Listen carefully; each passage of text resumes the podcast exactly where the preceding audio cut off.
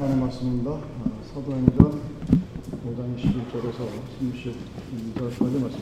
X 5 1 공부하겠습니다. 저희가 듣고 세계 성전에 들어가서 가르치더니 대제사장과 그와 함께 있는 사람들이 와서 공예와 이스라엘 족속의 원로들을 다 모으고 사람을 오게 보내요.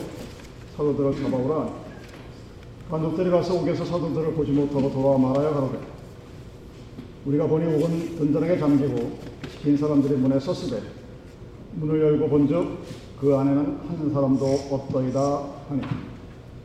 성전 맡은 자와 제사장들이 이 말을 듣고 의혹하여 이 일이 어찌 될까 하더니 사람이 구하되 보소서 옥에 가두었던 사람들이 성전에 서서 백성을 가르치더이다 하니.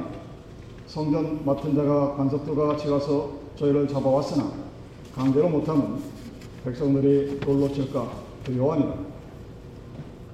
저희를 끌어다가 공회 앞에 세우니 대제사장이 물어 가로되 우리가 이 이름으로 사람을 가르치지 말라고 언금하였으 너희가 너희 교를 예루살렘에 가득하게 하니 이 사람의 피를 우리에게로 돌리고자 하며 베드로와 사도들이 대답하여 가로되 사람보다 하나님을 순종하는 것이 마땅하니 너희가 나무에 달아 죽인 예수를 우리 조상의 하나님이 살리시고 이스라엘로 회개케 하사 죄 사함을 얻게 하시고 그를 오른손으로 높이사 임금과 구주를 삼으셨느니라.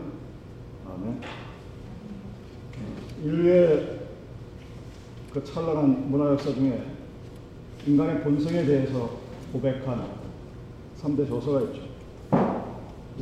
우리가 잘 알고 있는 어거스틴의 고백록, 그리고 로스의 참여록, 톨스토이의 참여록을 보통 세상 사람들은 가장 유명한 참여록, 그런 고백문이라고 꼽습니다.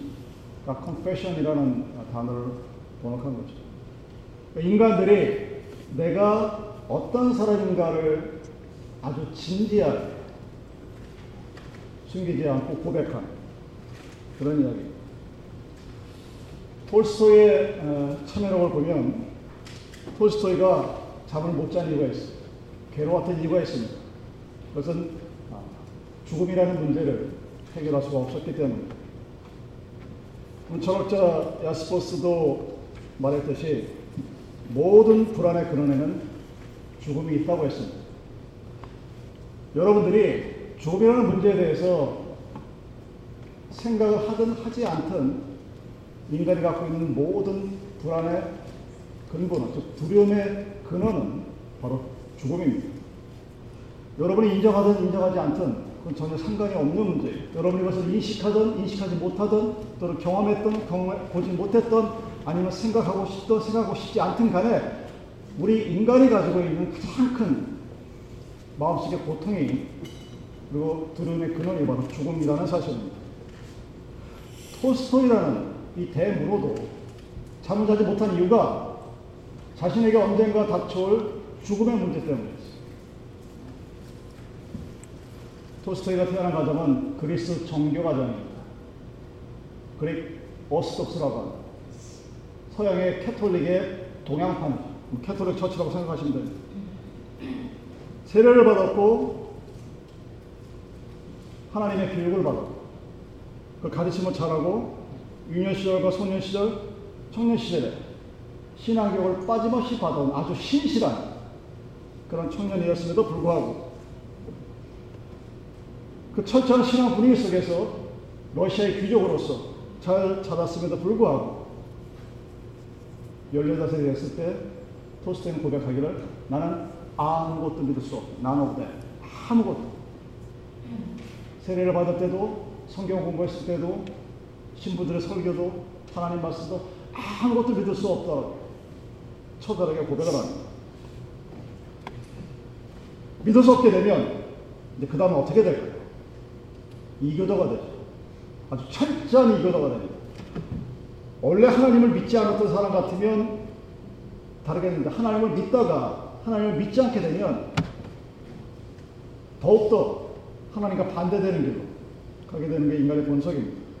합리주의라는 18세기, 19세기를 풍미했던 그 철학 사상이 밀려 들어올 때 토스토의 이 다정다감한 성격을 가지고 굉장히 다정다감하고 연애하다가 상처도 많이 받고 부인한테 여자들한테 굉장히 상처를 많이 받은 사람 중에 한 사람이 토스토예요.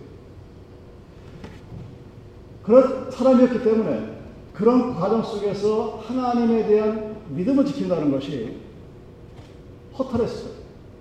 이렇게 지켜서, 이렇게 믿어서 결국은 죽음의 문 앞에서 뭐가 다르지? 그래서 이 친구는 18세 이후로는 교회 근처에 발을 디지도 않습니다. 기도 당연히 하지 않습니다. 성경책 당연히 보지 않죠. 그러면 그 신앙을 대신한 다른 가가 그 사람에게 있어야 돼요. 자기의 정신세계를 지배하고 내가 살아야 될 이유가 하나님이었었는데 그것을 버리게 되면 뭔가 그 하나님을 대신할 만한 무엇인가가 있어야 됩니다. 토스토에게 새로운 신앙이 생겼습니다. 새로운 종교가 생겼습니다. 그것은 내가 즉 인간이 노력하면 완전한 상태에 이룰 수 있다는 자기 스스로 구원받을 수 있다는 인간 완성의 신조가 생깁니다. 그리고 세계와 인류는 시간이 지나면 점점 더 무궁무진 발전해서 성경에서 말하는 파멸은 있을 수 없다는 진화론에 입각한 진보주의자의 성격을 갖게 됩니다. 당시 합리주의, 레셔널리즘, 인문주의, 레네상스 즉 인간이 하나님보다 우선하다는 그 휴머니즘을 그대로 신봉했던 사람입니다. 한동안 그렇게 살았어요. 하나님을 떠나고 하나님을 대신할 인간의 종교를 만들었습니다. 그래서 내가 열심히 노력하고 열심히 명상하고 열심히 살려고 했으면 내가 유토피아를 건설할 수 있다는 그런 믿음 속에 살아갔었습니다. 그렇게 살면 세상이 좋아져요. 내가 남들보다 더 착하게 살려고 애쓰고 남들에게 좋은 일 하려고 애쓰고 자기 스스로를 트레이닝하고 입에서 나쁜 말 하지 않고 그러면 세상이 좋아져야 되는데 나도 좋아져야 되고 내 주위에 있는 사람도 좋아져야 되고 내 가족들도 함께 다 행복해지는 유토피아가 만들어져야 되는. 시간이 지나면 지날수록 그는 공포와 혐오 그리고 아픈 마음이 나의 모든 것을 꽉 채우게 되었다 라고 고백을 합니다. 그는 이렇게 고백을 해요. 러시아 전쟁 때 나는 수없이 많은 사람을 죽였고 도박도 자기 마음에 안 된다고 별도로 신청해서 총으로 쏴 죽이기도 하고 자기 집에 있는 노예들을 착취해서 죽이고 희롱하고 성희롱하고 사기치고 여자한테 받은 상처를 여자한테 돌려주겠다고 간통하고 도둑질하고 두둑에 패고 살인도 하고 범죄자 전과 10범의 범죄자 얘기가 아닙니다. 토스토이가 자기의 18세 이후의 청년의 삶을 고백한 그 글에 나오는 내용들입니다.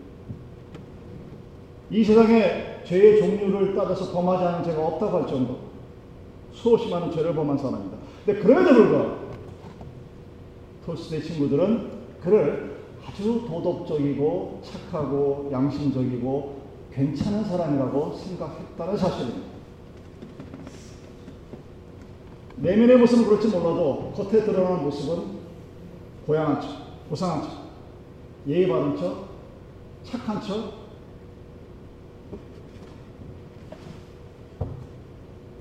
어느 날 자기 형님이 죽었어. 파리 대혁명 시절 수없이 많은 사형들이 단지에 달려가는 것을 목격합니다. 그리고 다시 한번 깨닫습니다. 아, 나에게 있어서 가장 중요한 문제는 바로 죽음입니다.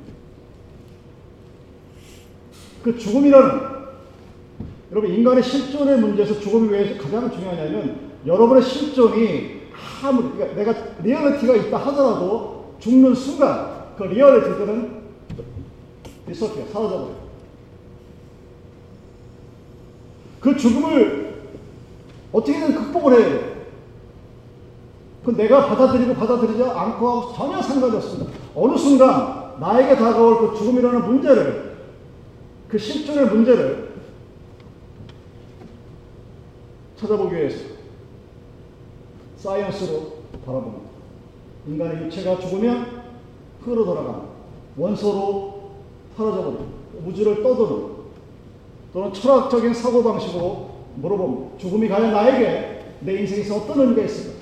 물어보기도 합니다.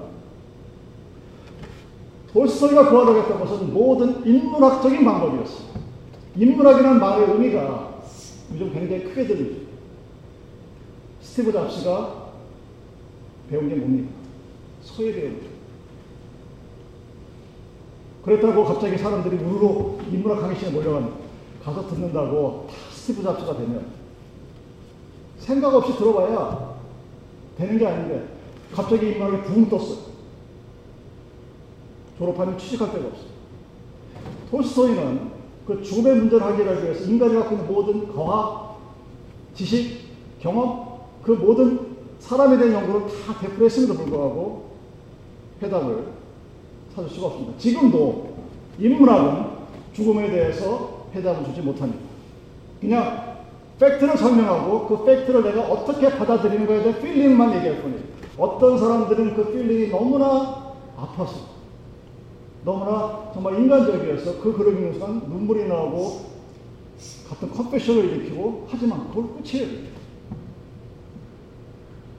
여러분 시간 계시면 유튜브인지 어딘지 요즘 인터넷에서 한 달 정도 남은 암 환자들 쓴 그 자필 일기들이 있어요. 그걸 모아놓은 웹사이트가 있어요.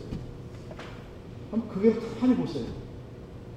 자기 목숨이 한달그 자기 인생을 돌아보면서 그 한 달 동안 내가 뭘 해야 될 것인가 과거를 돌아보고 미래를 바라 뭔가를 써요.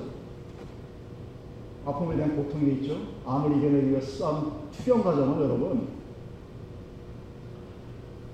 진짜 경험해보지 않고 모르는 아, 아프겠다라고 우리는 느낄 수 있지만 본인의 경험해보지 못한 그런 것들을 쫙 써놓고 얘기하는데 거기는 죽음에 관한 자기의 견해가 있을 뿐이지 그 죽음을 해결할 방법은 그 어떤 글에서도 찾아볼 수 없어요. 물론 굉장히 emotional, 감동적이고 눈물이 절로 흘리고 하, 정말 어떨 때는 야 내가 이런 암에 걸리지 않은 것만 해도 얼마나 고맙고 감사한지 굉장히 이기적인 생각을 할 수밖에 없는 그런 모습입니다. 근데 결론은 해결이 안 돼요. 인문학적인 기식으로. 기독교에서 배운 신학의 교례, 떼알라지, 닥트린 그리고 예배에서 토스토이는 해답을 찾지 못했어요.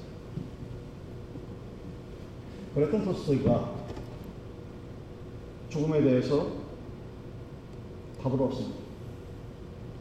자기 입에 부리고 있는 아주 가난하고 무식하고 못 배우고 돈 없는 노예가 그 노예와 얘기하다가 그 여러분 자 배우지도 못했죠? 알지 못하죠? 돈도 없죠? 세상에 가진 건 아무것도 없죠? 근데 그 앞에 신앙이 뭐냐면 종교에서 말하는 원시적인 복음 신앙. 가장 인류가 이 세상에 있는 그 어떤 것도 가질 수 없는 그 신앙 가운데서 죽음에 대한 해답을 발견했다고 얘기합니다. 그리고 톨스토이가 성경의 한 구절을 인용한 로마서 14장 7절 8절. 우리 중에 누구든지 자기를 위하여 사는 자가 없고 자기를 위하여 죽는 자도 없다. 우리가 살아도 주를 위하여 살고 죽어도 주를 위하여 죽나니 그러므로 사나 죽으나 우리가 죽는 것이다. 이게 톨스토이가 죽음에 대한 해결의 문을 들어갈 수 있는 열쇠였습니다. 키였습니다. 아마 이 과정이 우리들의 삶의 여정에도 마찬가지입니다. 단지 여러분들이 그만큼 치열하게 그 문제를 부닥치느냐, 그렇지 않느냐의 차이죠. 우리 평상시에는 죽음에 대해서 그렇게 생각할 필요가 없어요. 왜? 아주 건강하고 더 오래 살수 있을 것 같고, 우리 부모님들 보니까 80이 넘어도 90이 넘어도 요즘 장례식 문자 오는 거 보면 대, 대부분 다 나이 이어서 넘었어요. 다. 우리 어머니가 나이 94세, 제일 오신 분이 86세죠. 한 몇 달 동안. 어, 그렇게 산가 보구나. 생각을 안 해요. 언제 생각할까? 그것이 나에게 다가올 때. 어랑도 코너에 있을 때, 저기만 돌아왔으면 내가 저기로 들어서겠구나 생각할 때 그 죽음에 대해서 생각합니다. 톨스토이가 하나님 없이는 사는 게 사는 게 아니고, 하나님 없이는 죽어야 그 죽음이 두려움이라는 사실을 깨달았던 그 말은 다른 말로 뒤집어 얘기해서 하나님이 있으면, 하나님만 믿으면 죽음의 문제를 해결할 수 있다. 그런 이야기. 여러분 철학적인 그 사고 방식을 설명할 때 pre-understanding이라는 게. 선 이해라고 번역이 돼요. 미리 이해하고 있는 것.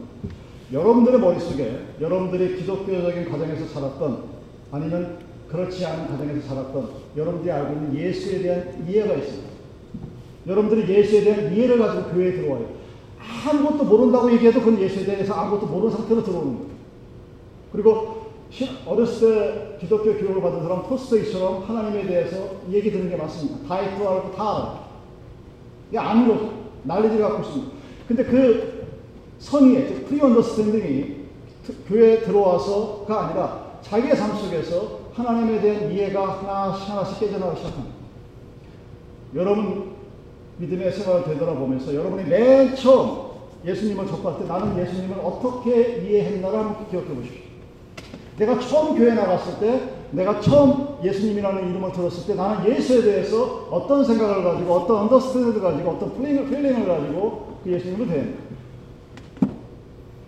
그 pre-understanding이 팩트에, 팩트랑 부닥치고 그 팩트를 만나면서 내가 믿음을 경험하면서 믿음을 바라보면서 변해가서 나중에 만나게 될 지점이 어디냐? 바로 오늘 본문의 말씀.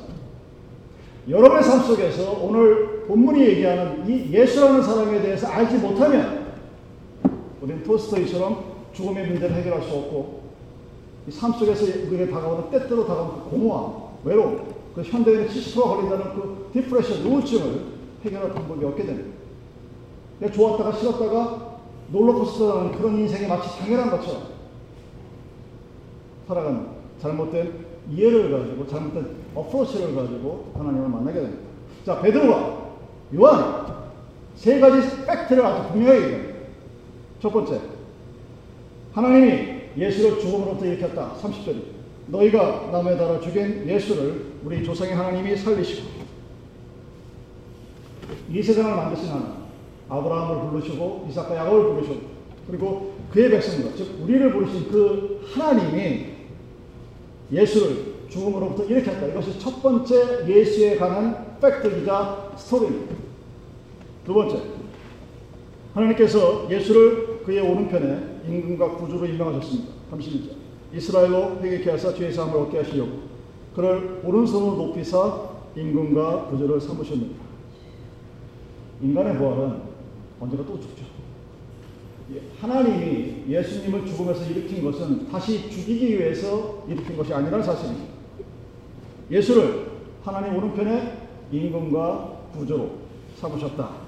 하는 얘기입니다. 즉, 오늘날에도 그 하나님의 능력이 우리들에게 임금으로서 구주로서 존재한다는 사실입니다. 그래서 하늘과, 있는, 하늘과 땅에 있는 모든 어스러티가, 본세가 예수님에게 주어졌다고 히브리서 1장 3절에서 얘기합니다. 그리고 이 땅에 그의 교회를 세우신 이유가 바로 마태복음 16장 18절에 하나님의 그 권세와 구세가 교회로서 존재한다고 말하는 것이 두 번째 팩트입니다. 세 번째 사실. 예수는 어떤 사람이냐? 그의 백성들에게 회개와 죄에 대한 용서를 할 수 있는 파워가 있는, 어스레트가 있는, 권능과 능력이 있는 그런 분이라는 얘기입니다. 31절 하반 그를 오른손으로 높이사 임금과 구조를 삼으셨습니다. 이스라엘로 죄를 회개케 하사 죄의 사함을 얻게 하시고 했던 이 놀라운 능력이 이스라엘 민족에게만 국한되는 것이 아니라 모든 세계에 하나님의 영광이 나타나게 되었다고 같은 사도행전 11장 18절에 얘기합니다. 저희가 이 말을 듣고 잠잠하여 하나님께 영광을 돌려 가로되 그러면 하나님께서 이방인에게도 생명 없는 회개를 주셨도다 하니 이것이 여러분 아주 짧게 얘기한 기독교 교회 역사이자 예수가 누구인가를 말해주고 그리고 우리가 무엇을 가르치고 무엇을 믿고 무엇을 의지하며 살아가야 될 것인가를 얘기하고 있는 것입니다. 하나님은 예수를 죽은 자로부터 살리시는 분입니다. 하나님은 예수를 그의 오른편에 임금과 구조로 삼으셨습니다. 그리고 그 예수는 죄인들에게 회개와 용서의 권세를 가집니다. 그 능력이 교회를 넘어서 이스라엘 교회뿐만 아니라 전 세계에서 하나님의 양들을 그의 나라로 인도하신 예수님의 모습이라고 얘기합니다. 이 간단한 세 가지 사실 때문에 교회는 절대로 이 세상에서 없어지지 않습니다. 많은 사람들이 착각을 하죠. 내가 없으면 우리 교회는 쓰러질 거야. 그 밑바닥에 갖고 있는 가장 오만한 생각에서부터 그 이야기가 뭐냐면 자기가 하나님이라는 얘기. 왜? 교회를 세우신 분은 하나님입니다. 그 교회가 세상에서 봤을 때 우습게 보이고 하찮아 보인다 할지라도 그리고 세상에 그 어떤 것보다 웅대한 건물을 가지고 있다 하더라도 교회를 세우신 분은 하나님이에요. 하나님의 선택된 자들이 하나님의 능력에 입어서 일어난 것입니다. 그런 역사가 세계 도처에서 일어났습니다. 중국에서 아프리카, 소련, 인도네시아, 그리고 대한민국, 남미 등에 지금도 일어나고 있는 기독교 역사가 바로 그 예수에 관한 가르침입니다. 그럼 사도행전 5장 28절이 베드로 사도들을 끌어오죠. 옥에다 가져오는데 도망을 가고 뭐 하나 봤더니 성문 앞에 서서 하지 말랬던 그 예수를 또 가르칩니다. 그 다시 끌고 옵니다. 그 다시 한번 기소를 해요. 죄를 묻죠. 무슨 죄를 묻습니까? 너는 왜 내가 가르치지 말라고 한 그 예수에 대해서 가르치느냐? 하고 죄를 충원. 그게 죄예요. 오늘 본문은 사도 행전을 통해서 그 당시 예루살렘에 교가 가득 찼다고. 가르침이 가득 찼다고 얘기해요. Fill with Holy Spirit가 아니라 fill with teaching of Jesus.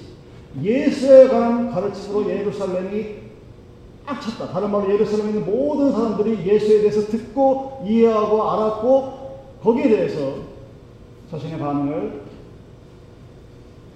긍정적으로 내뱉었다는 그런 사실입니다.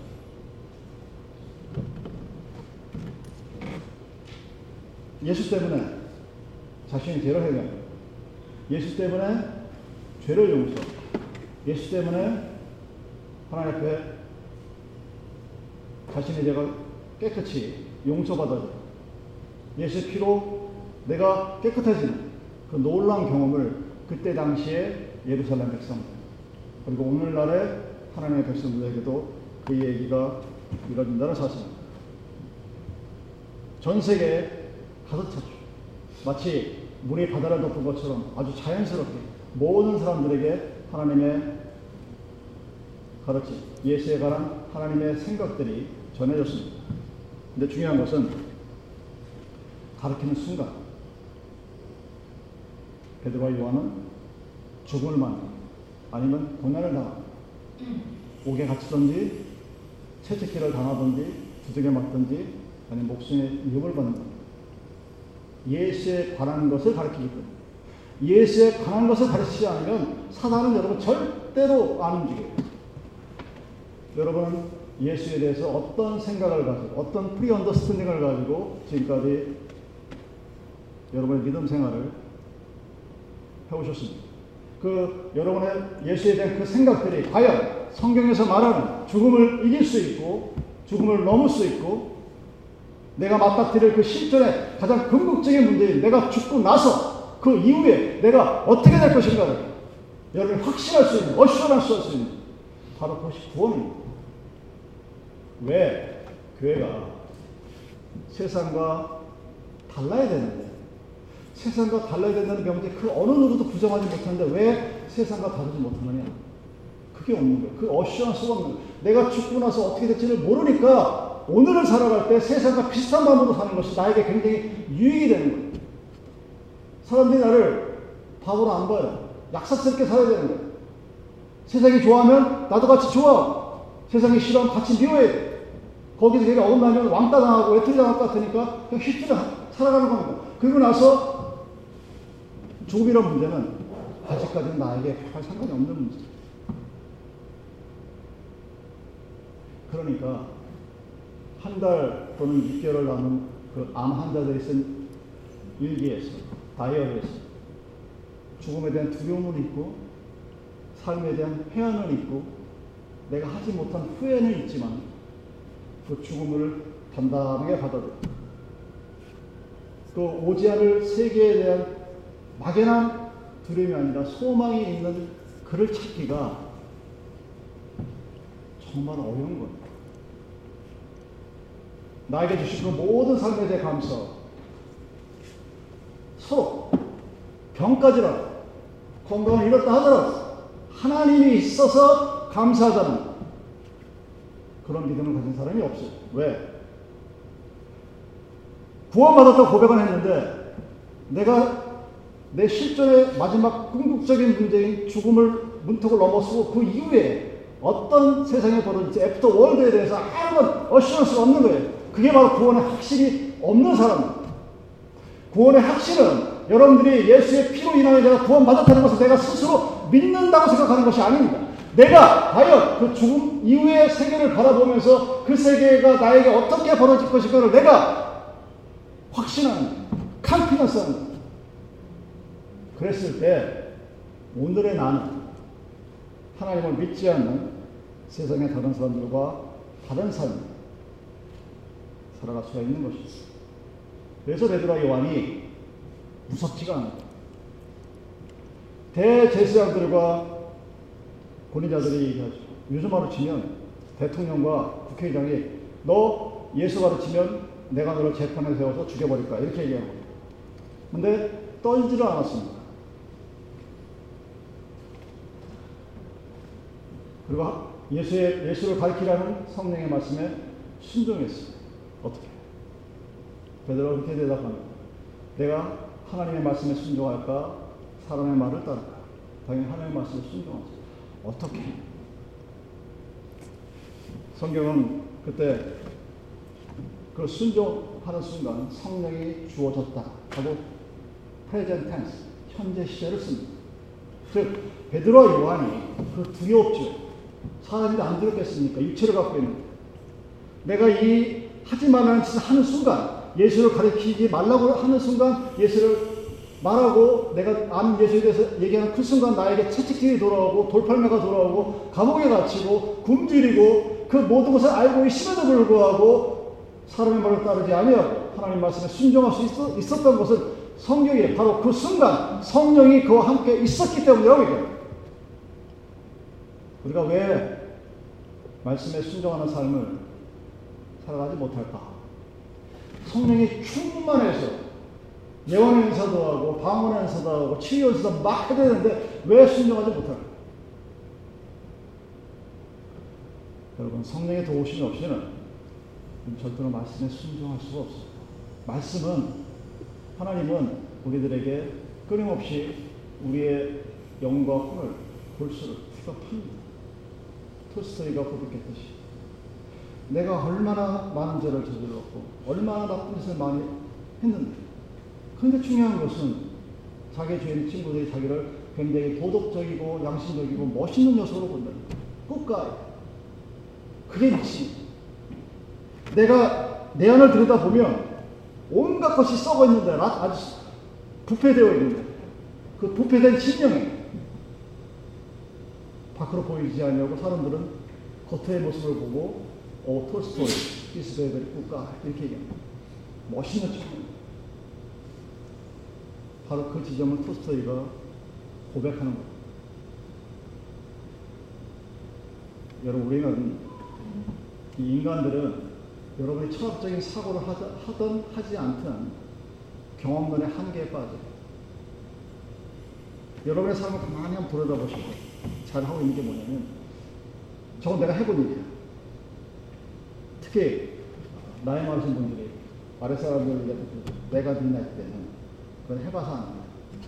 그럼 여러분 어렸을 때 그 얘기 들으면 아 그래 참, 우리 부모님은 나보다 세상을 오래 사셔서 내가 겪은 모든 걸 다 겪으셨고 정말 대단히 훌륭하신 분이야 이렇게 그 가르침을 받아들여야 되는데 그렇게 안 받아들이죠. 저 뭐야 그거. 그리고 중요한 것은 자기가 커서 나이가 들었을 때 똑같은 짓을 자기 후배들에게 너 내가 그 나이 때는 너 내가 해봐서 아는데 너너 왜 그러고 사냐 이러고 자기가 이제 듣기 때그 얘기를 해요. 어느 날 보니까 저를 비롯해서 다소 그랬다는 소리예요. 왜 그럴까? 경험론의 한계입니다. experience가 experience 낳을 경험이 지식이라 했을 때 그 경험론이 갖고 있는 한계는 자기가 본 것만이 진리가 됩니다. 성경은 자기가 본 진리 바깥에 있는데 우리는 내가 본 pre-understanding을 통해서 내가 알고 있는 예수, 나에게 복을 주는 예수, 나에게 잘해주는 예수, 나에게 소리 한 한마디도 하면 안 되는 예수, 나에게 모든 것을 다 내줘야 되는 부모, 내가 말하는 다 모든 것을 들어야 되는 내 배우자, 내가 시키면 시킨 대로 다 해야 내 자녀들. 인간의 악한 힘이 여러분 어디서 나타날 거라고 생각하십니까?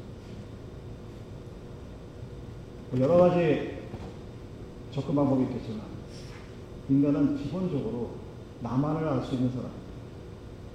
그래서 여러분 self-esteem, 자존심 또는 이기주의, 나만을 생각하는 이기주의를 어디에서도 죄라고 얘기하지 않습니다.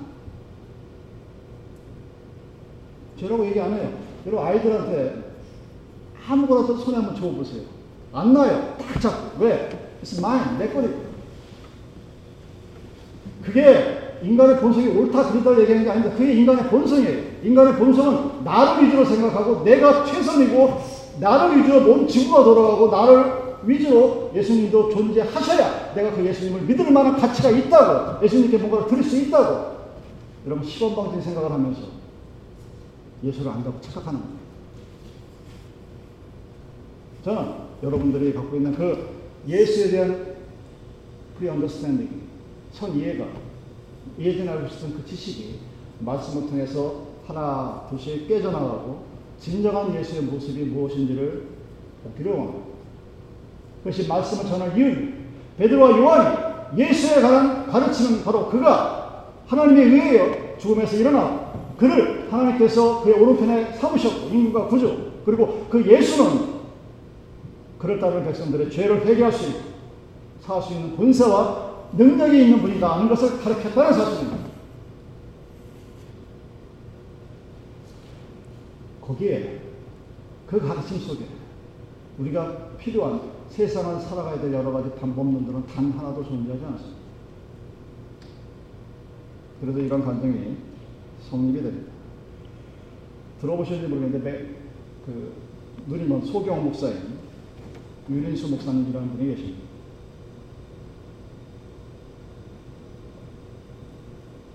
어머니가 굉장히 아프셨어요. 그 소년, 요즘 말하면 소년 가정이 됐죠. 그런데 이 소년이 눈이 안 보여요. 어머니는 앞에 누우시고 입에 뭔가를 먹어야 사니까 길거리 나가서 신문도 팔고 구두 닦기도 해야 되는데 눈이 보여도 힘든 판에 눈이 안 보이니 얼마나 힘들고 처절했겠습니까? 친구가 옆에서 도와주긴 하지만 정말 상상이 안 갈 정도의 고생이었을 겁니다. 그렇게 해서 돈을 벌었어. 먹고 살아야 돼. 그래서 그 돈을 갖다가 집으로 와서 엄마한테 엄마 나 이렇게 돈 벌었어요 하고 내놨더니 그 어머님 말씀이 윤수야 윤수야. 11조를 했어. 하는 그 말에 이 소년 씨가 화가 폭발했습니다. 11조? 하나님한테 해줄 게 뭐가 있나? 아픈 엄마? 어린 나에게 눈을 못 뜨게 하고 6.25때 공산당 쪽에서 피라미 신사가 되고 재산도 다 뺏겼고 그 내가 벌어서 내가 힘들게 번 돈인데 무슨 놈의 실이죠? 아마 당연히 화가 나.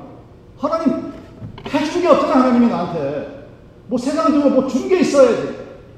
소경이 내가 밖에 나가서 그렇게 힘들고 어렵게 구두다 떼하고 신문 팔아서 돈 몇 프로 갖고 왔는데 거기에 11점을 떼라니. 이게 무슨 가당치도 않은 하나님. 병든 어머니가 그 아들의 손목을 꼭 잡고 이렇게 말하고 이제야. 공사당한테 고향 잃어버린 것도 한스럽고 고향을 떠나서 당연히 집도 잃어버리고 건강 잃어버린 것도 서운하고 속을 푸죠. 근데 이제야 하나님까지 잃어버리면 그 삶이 어떻겠니? 너와 나 사이에 남아있는 게 뭐가 있겠니? 그 병든 어머니가 어린 소경에게, 소경 아이에게 그렇게 말하더랍니다. 사랑 여러분, 많은 사람들이 삶을 자기의 각도에서 바라보는 것은 어쩔 수 없습니다. 여러분은 여러분의 시각으로 여러분이 갖고 있는 경험과 지식과 인식의 능력의 한계 가운데서만 하나님을 바라봐요. 어쩔 수 없어요. 그렇다 하더라도 우리는 하나님을 바라볼 수 있는 뭔가가 있어야. 그게 믿음이에요.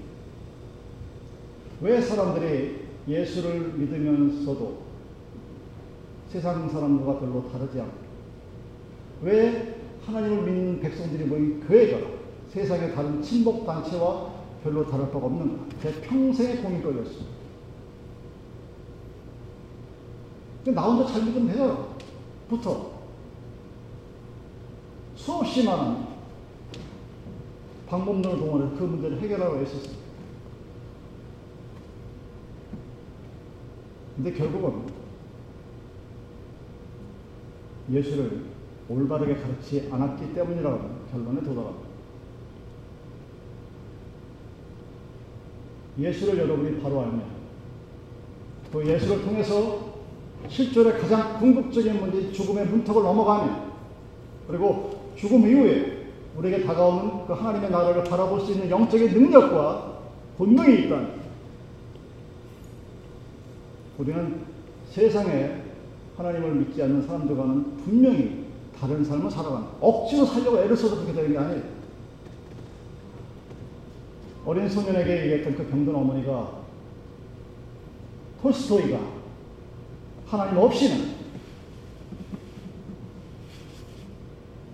그 신앙의 고백이 무엇인가를 여러분 곰곰이 생각해 보시기 바랍니다. 다 이뤄도 내가 실제로 보는 세상의 그 모든 것이 다 하나 없어도 하나님만 있으면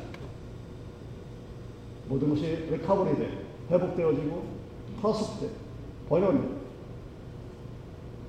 매일매일 하나님께 감사할 수 있는 삶이 됩니다. 내가 비록 소경이고 내가 비록 몸이 아프고 내가 비록 세상에 가진 것이 있든 없든 하나님께서 나에게 주신 내 삶의 의미를 찾을 수가 있게 되는 것입니다. 그래서 우리는 세상 사람을 바라볼 때 세상의 기준으로 바라보지 않습니다. 교회를 바라볼 때 세상의 기준을 가지고 하나님의 교회를 이벨리에이션 할 수가 없게 됩니다. 중요한 팩트는 단 세 가지. 베드로와 요한이 가르치지 말라는 그 어마무시한 위협 속에서도 하나님의 말씀에 순종하고 우리들이 가르쳤던 그것은 하나님이 예수를 죽은 자로부터 불러 일으키셨고 그를 하나님의 오른편에 임금과 구주로 삼으셨고 그 예수가 우리의 죄를 회개하고 능력을 회복시킬 수 있는 권세를 가진 분이라는 그 가르침을 성령과 함께 순종하는 것이 바로 베드로와 요한의 삶입니다. 여러분이 여러분의 삶 속에서 여러분의 자녀들에게 여러분의 이웃과 친척들에게 가르치는 예수는 나에게 복을 주는 예수뿐만 아니라 그에 더하여 내 죽음의 문턱에서도 나와 함께 하신 하나님. 하나님 없이는 내가 살 수 없는 내 믿음의 가장 근본적인 하나님. 그것이 저와 여러분이 전한 그리고 증거해야 할 예수님에 대한 가르침이라는 사실. 기도하시겠습니다.